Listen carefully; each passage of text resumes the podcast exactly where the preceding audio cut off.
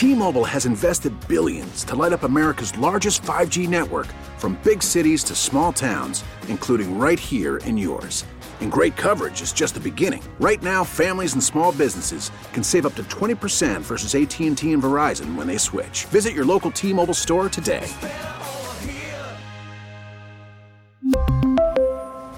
Plan savings with 3 lines of T-Mobile Essentials versus comparable available plans. Plan features and taxes and fees may vary.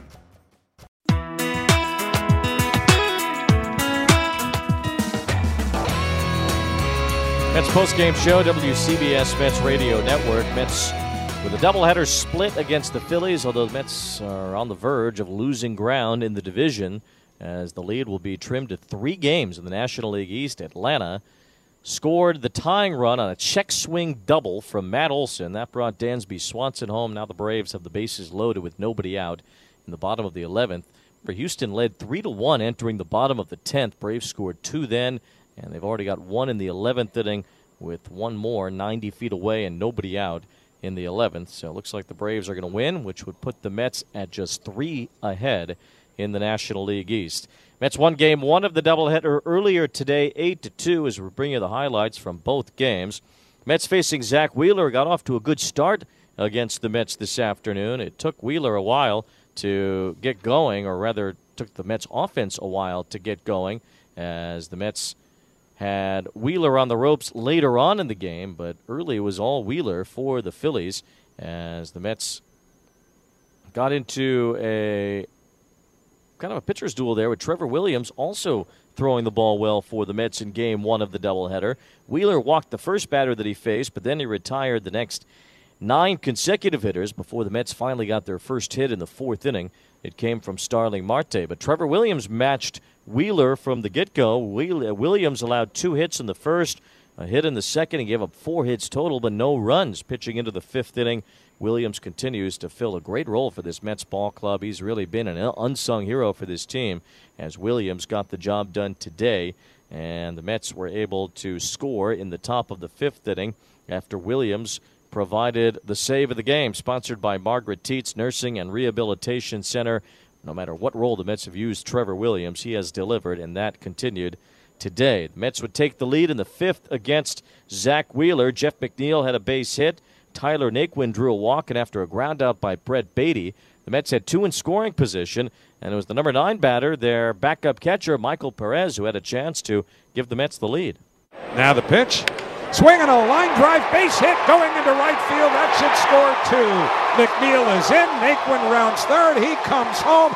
Michael Perez claps his hands at first. His first hit as a New York Met is a two-run single, and the Mets have a one to nothing lead. It was a soft line drive to be sure, and the fact that he hit it as shallow as he did made it elementary for Naquin to be able to come around from second without a play on him. So the Mets execute, cut down a runner at the plate defensively in the bottom of the fourth, and then have a couple in here in the top of the fifth to go up two to nothing. Mets have the lead, two zip on Michael Perez's base hit in the top of the fifth inning, and the Mets broke free against Zack Wheeler at that point. Brandon Nimmo lined into a double play to end the fifth inning. But in the sixth, the Mets would get more runs against Wheeler, knocking him out of the game. Eventually, Starling Marte drew a walk to lead off the inning. He was brought all the way around by Francisco Lindor. 2 0 on the way. Lindor lines it towards first beyond the reach of Hoskins. Base hit going into the right field corner. Marte on his way to third. Castellanos up with it on the warning track. Digging for the plate is Marte. There will not be a relay throw by Segura. And going all the way to third and standing there with a three base hit is Francisco Lindor. The Mets are leading by a score of 3 to nothing. So the Mets up by three. Lindor tripling home Marte. He would later score on a base hit by Jeff McNeil. That would be the last pitch thrown by Wheeler, who allowed four runs, also walked four in his five and a third innings tonight. He'd be on the short end of a 4 0 lead for the Mets. Phillies got one back in the bottom of the sixth inning. A run charged to Seth Lugos. He allowed a base hit to Nick Castellanos. Joely Rodriguez entered, gave up a double to Bryson Stott. And Jean Segura with a sac fly scored Castellanos to make it 4 to 1. Rodriguez then pitched a perfect seventh inning as the Mets were cruising from there. A 1 2 3 eighth for Adam Ottavino. And the Mets broke it open in the ninth inning against Nick Nelson as a hit by pitch and a walk got the rally started, and Brandon Nimmo would bring home an insurance run. Three and two to Nimmo. Runners lead second and first. They're not going. And the pitch line towards third, beyond the reach of Bohm. Base hit going down the left field line. Baty around third. He'll score. Going to third and sliding in ahead of the throw safely is Perez. And down to second with his second double of the game. And a run batted in is Brandon Nimmo. And the Mets have a 5 to 1 lead. Mets up by four. Nimmo with a run scoring double. He would come home on Starling Marte's base hit. 6 1 at that point. Sac fly from Darin Ruf.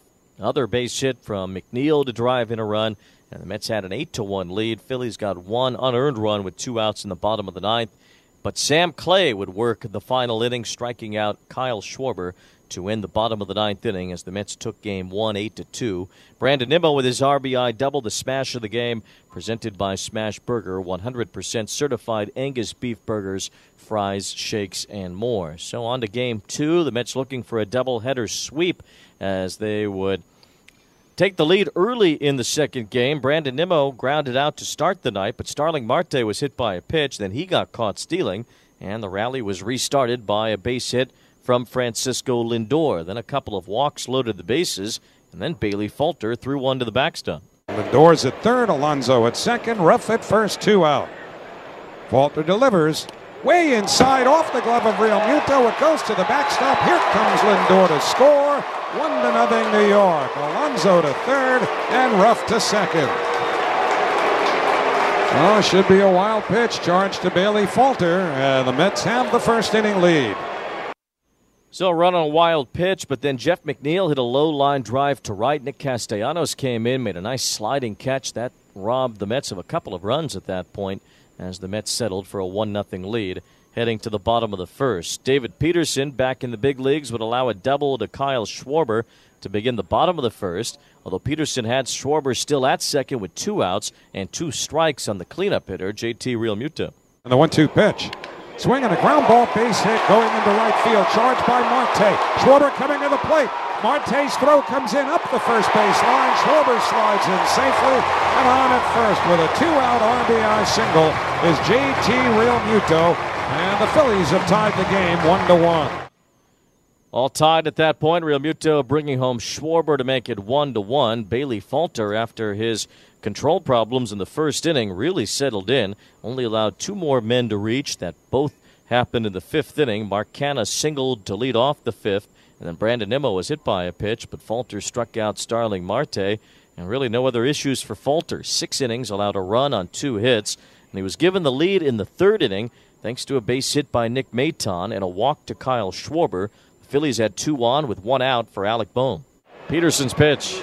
Bohm, it's a liner down the left field line. A fair ball bouncing just inside the line into the corner. It scores a run as Maton comes home.